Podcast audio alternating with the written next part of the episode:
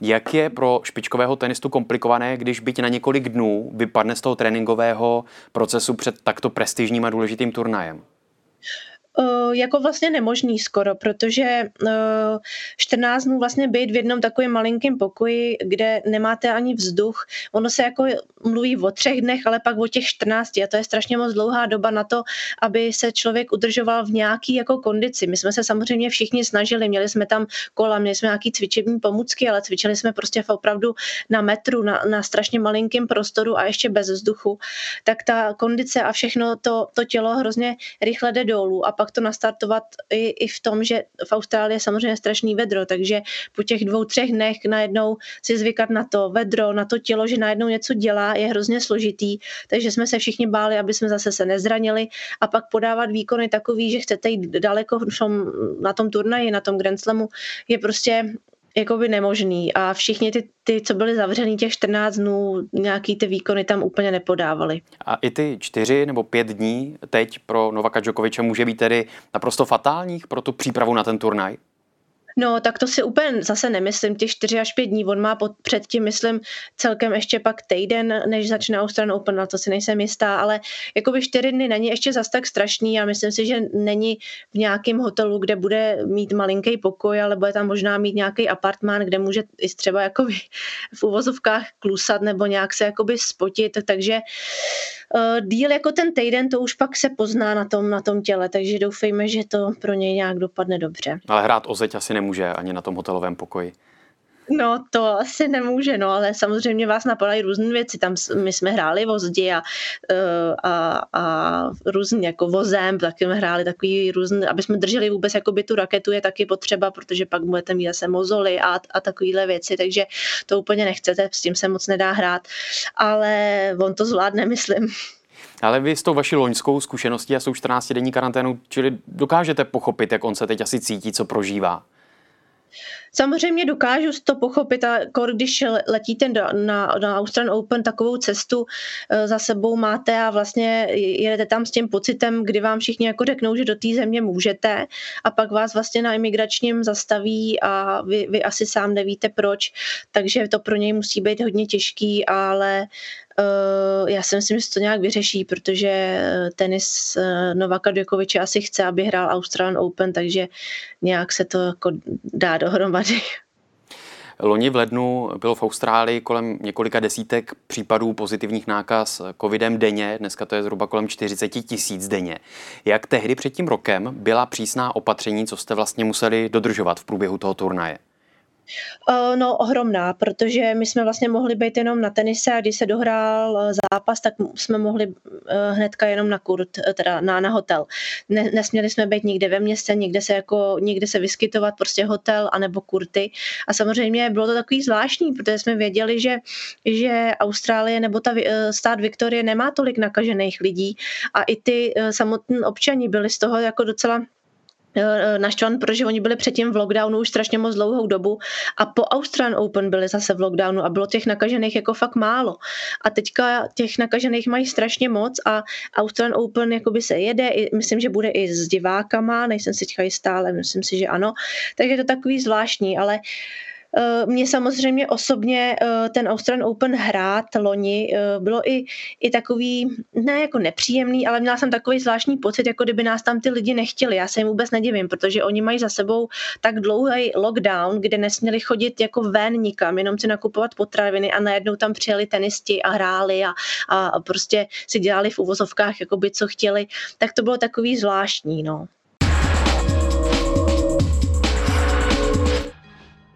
Když jsem zmiňoval některá ta, nevím jestli kontroverzní, ale minimálně do jisté míry tabuizovaná témata, která jste vlastně otevírali v podcastu Nadřeň, tak jak složité bylo tato témata prosazovat, vysílat právě na, řekněme, křesťansky zaměřené stanici, prostě na rádiu Proglas? No, no, Rádio Proglas funguje 26 let a ty témata, která jsme otevřeli před zhruba těmi dvěma lety, eh, bylo to vlastně poprvé, co se takovéhle věci tam řešily. A eh, trvalo myslím si, že první, ten kontroverznější rozhovor eh, v tom našem podcastu bylo právě o té homosexualitě, to, že jsme tam dělali rozhovor se dvěma muži, kteří žijí spolu a jsou dokonce i eh, teďka oddaní. Tak to trvalo zhruba tři čtvrtě roku vlastně to vedení, nebo respektive šéf-redaktor, který to má na starosti, nějak přesvědčit, že, že tohle je dobrý otevírat, že, do, že je dobrý o tom nemlčet a byly tam jako obavy, co vlastně na to jak posluchači, tak tak eh, prostě všichni budou říkat, no, že najednou tohle už můžeme jako v rádiu Progres říkat. Čím jste nakonec tedy přesvědčili vedení, že se rozhodli, že vám dali zelenou pro toto téma? Já si myslím, že tím, že jsme předvedli, že dokážeme dělat dobré rozhovory, i když třeba nepůsobí tak kontroverzně a těmi dobrými rozhovory a ohlasem na ně jsme se propracovali k tomu, že jsme získali tu důvěru a, a nakonec došlo i k těm možná tabuizovanějším tématům. Já si teda myslím, že to bylo určitě i trošku náladou ve společnosti, protože se tady začalo víc řešit uh, sexuální uh, zneužívání v církvi a celkově jakoby větší otevřenost a uh, Zatímco dřív se třeba, já nevím, některá témata radši neotvírala, aby to právě ne, ne, nějak nepobouřilo lidi, kteří poslouchají, tak naopak se to celkově ta uh, nálada v té společnosti obrátila, že se zjistilo, že je vlastně dobrý o těch věcech mluvit. A my jsme jakoby mladší, uh, mladší generace na tom proglasu a nám to přišlo úplně samozřejmé, že je přece jasný, že se bude mluvit o tom, když se něco děje v církvi, ať už špatně nebo, nebo jinak než podle těch pravidel, takže je dobrý o tom mluvit. Když jste zmínili ten rozhovor s tím homosexuálním párem, který tady je věřící a že je pospolu, tak vy jste ale také odvysílali rozhovor s jednotlivcem, s jedním gem, který se rozhodl pro život v celibátu. Poslechněme si jeho slova. Když jsem si uvědomil uh, odlišnou orientaci uh, a prvních pár let to byl fakt zápas toho, se toho zbavit. Jo, a byl jsem přesvědčen, že jestli Bůh mě povede, a vždy jsem měl dost pevnou víru jako v Boha, ale nevěděl jsem, co má za lubem a co já mám dělat, tak jsem byl přesvědčen, že jestli zasáhne v mém životě v téhle oblasti, takže to zasažení bude na rovině uzdravení. Dokážete říci, nakolik v katolické církvi převládá právě tento pohled na homosexualitu? Že se jako modlí za to, že budou uzdraveni? Hmm. No, eh, mě teda eh, eh, nejvíc zasáhla věta, pokud tam byly ty, pokud tam byl ten rozhovor s tím párem homosexuálním, že oni říkají, že každý homosexuál v církvi se to nejdřív snaží odmodlit. Že to je vlastně první nějaký nějaký impuls těch lidí, kteří tu odlišnou homosexuální orientaci řeší. Že to berou jako něco špatně, že nemohou být věřící a přitom homosexuální orientace. No spíš, spíš prostě ten život je těžší s tou homosexualitou a není to podle mě jenom v církvi. Je to, eh, je to prostě, že člověk musí řešit tu otázku těch dětí a, a je tady prostě pořád v České republice problém jenom registrované partnerství tady je, takže vlastně ten život je celkově těžší a plus v té církvi uh, je to komplikovanější kvůli tomu, že uh, vlastně mají žít v celibátu oficiálně. Viděli jsme videa z Almaty, protestující, střelbu, obrněné transportéry v ulicích. Co se teď tedy přesně v ulicích Almaty děje? Tak ty zprávy jsou takové jako útržkovité, protože zjevně panuje velký chaos. A, takže jsme odsouzeni vlastně k tomu, co se k nám dostane. Většinou jsou to nějaká videa třeba z telefonů, z domů, prostě z bytů, a, protože všichni ostatní v zásadě sedí doma. A, já jsem ještě předtím, než e, vypli internet předevčírem, tak jsem právě byl v kontaktu s jedním e, svým známým, a on říkal, že vlastně od té doby, co to začalo, tak eh, naprosto, tak on říkal, já jsem šel okamžitě do obchodu, nakoupil jsem prostě jídlo pro celou rodinu a říkal, a dokud prostě ne, nedojíme poslední prostě makarony, tak já odmítám opouštět prostě eh, byt, protože říkal, že policie zmizela nebo ne, objevuje se prostě jako ne, neočekávaně útočí na nějaké skupiny demonstrantů, ale pak zase zmizí, do toho se prostě eh, tam pohybují Eh, skupiny vysloveně kriminální eh, z různých prostě bandiček a podobně, kteří té eh, absence policie využijí k tomu, že prostě rabují obchody, prostě bankomaty a tak dále. Takže co, co my víme, tak je, že dneska vlastně policie rozehnala nebo respektive armáda rozehnala ten hlavní meeting na náměstí republiky, kde je magistrát eh, Almaty, eh, který byl dobyt vlastně těmi demonstranty, tak teďka ve čtvrtek prostě odpoledne to armáda zase vyčistila, ovšem nemá rozhodně kontrolu nad celým městem, prostě jsou, pohybují se tam skupinky prostě ozbrojených demonstrantů, nikdo už moc nechápe, kdo je na které straně, kdo je prostě obyčejný, prostě kriminálník. Čili je to chaos? Je to, je to naprostý chaos. A když k těm demonstrantům právě u té hlavní administrativní budovy v Almatě policejní mluvčí, tamní policejní mluvčí uvedla, extrémisté se snažili zautočit na administrativní budovy, desítky z nich byly zneškodněny. Dokážeme z nějakých nezávislých zdrojů ověřit opravdu, co to bylo za lidi a jestli to byli opravdu tedy nějací extremisté, anebo jestli šlo o záminku, jak ty demonstrace krvavě, drasticky potlačit? Hmm. No, nemáme šance to jakkoliv ověřit, protože uh, nejsou po, pořád, jako Almaty jsou dost izolovány od uh, okolního světa, nefunguje mobilní signál, mobilní internet, takže vlastně to víme jenom to právě proto, proč jsem říkal, že co víme od těch lidí, co se koukají z okna, protože oni mají doma prostě jako internetové připojení pevné.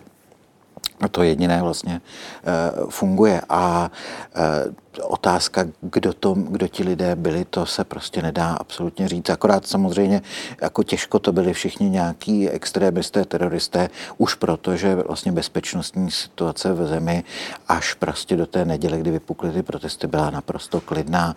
E, není ani nějaký závažný pro, jako počet lidí, kteří by třeba se nechali naverbovat k nějakým islámským radikálům a tak dále. To prostě drtivá většina museli být lidé prostě úplně normální. Co všechno umí DNA na místě činu prozradit o tom, co se stalo? Tak to, co umí prozradit dneska už prakticky spolehlivě, je i identita těch osob, které tam byly případě, že máme možnost eh, tu DNA, kterou na místě činu najdeme, tak s něčím porovnat. A to, s čím porovnáváme, jsou buď to lidi, kteří jsou vytipovaní, už máme nějaké podezření na někoho konkrétního, a nebo jsou to lidi, na které se přijde, řekněme, náhodně, eh, tím, že porovnáváme s databázemi nebo s nějakými jinými zdroji genetických profilů. Takže identita je jedna věc, kterou mm-hmm. umíme celkem spolehlivě, až na některé drobonké výjimky a e, takové problematické situace.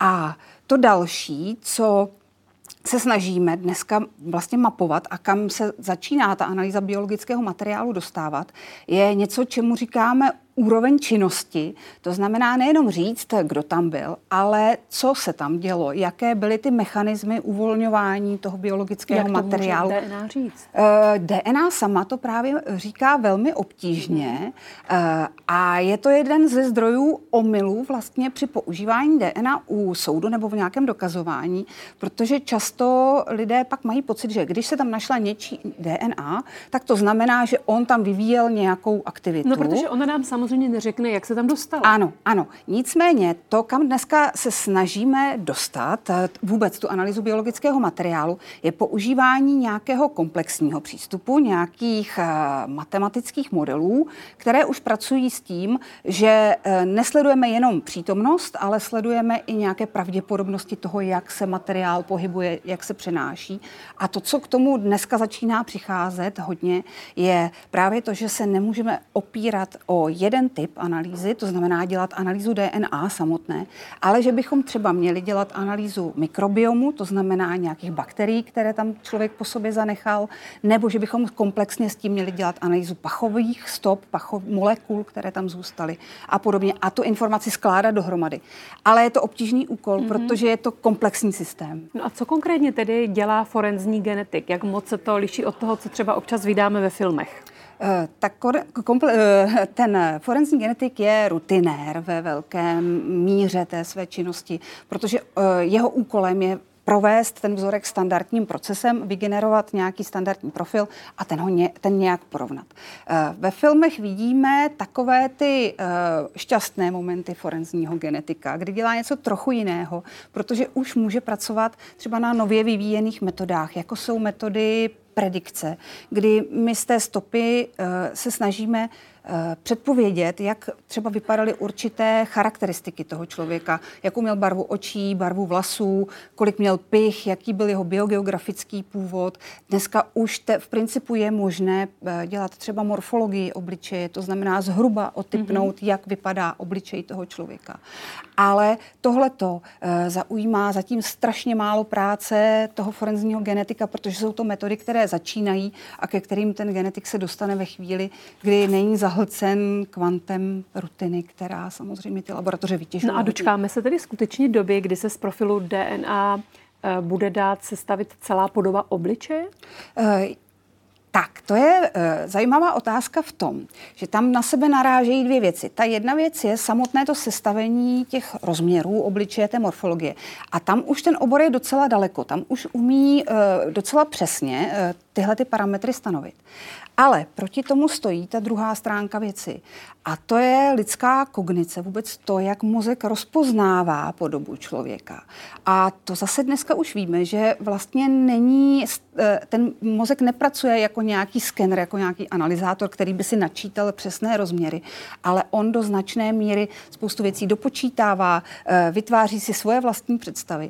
A to, co z toho pak vychází, je, že když vy sestavíte ten portrét, tak byť ten portrét je morfologicky přesný, tak když ho ukážete někomu, tak on toho člověka nepozná protože on má mm-hmm. v sobě načtené trošku jiné mechanismy rozpoznávání podoby toho obličeje.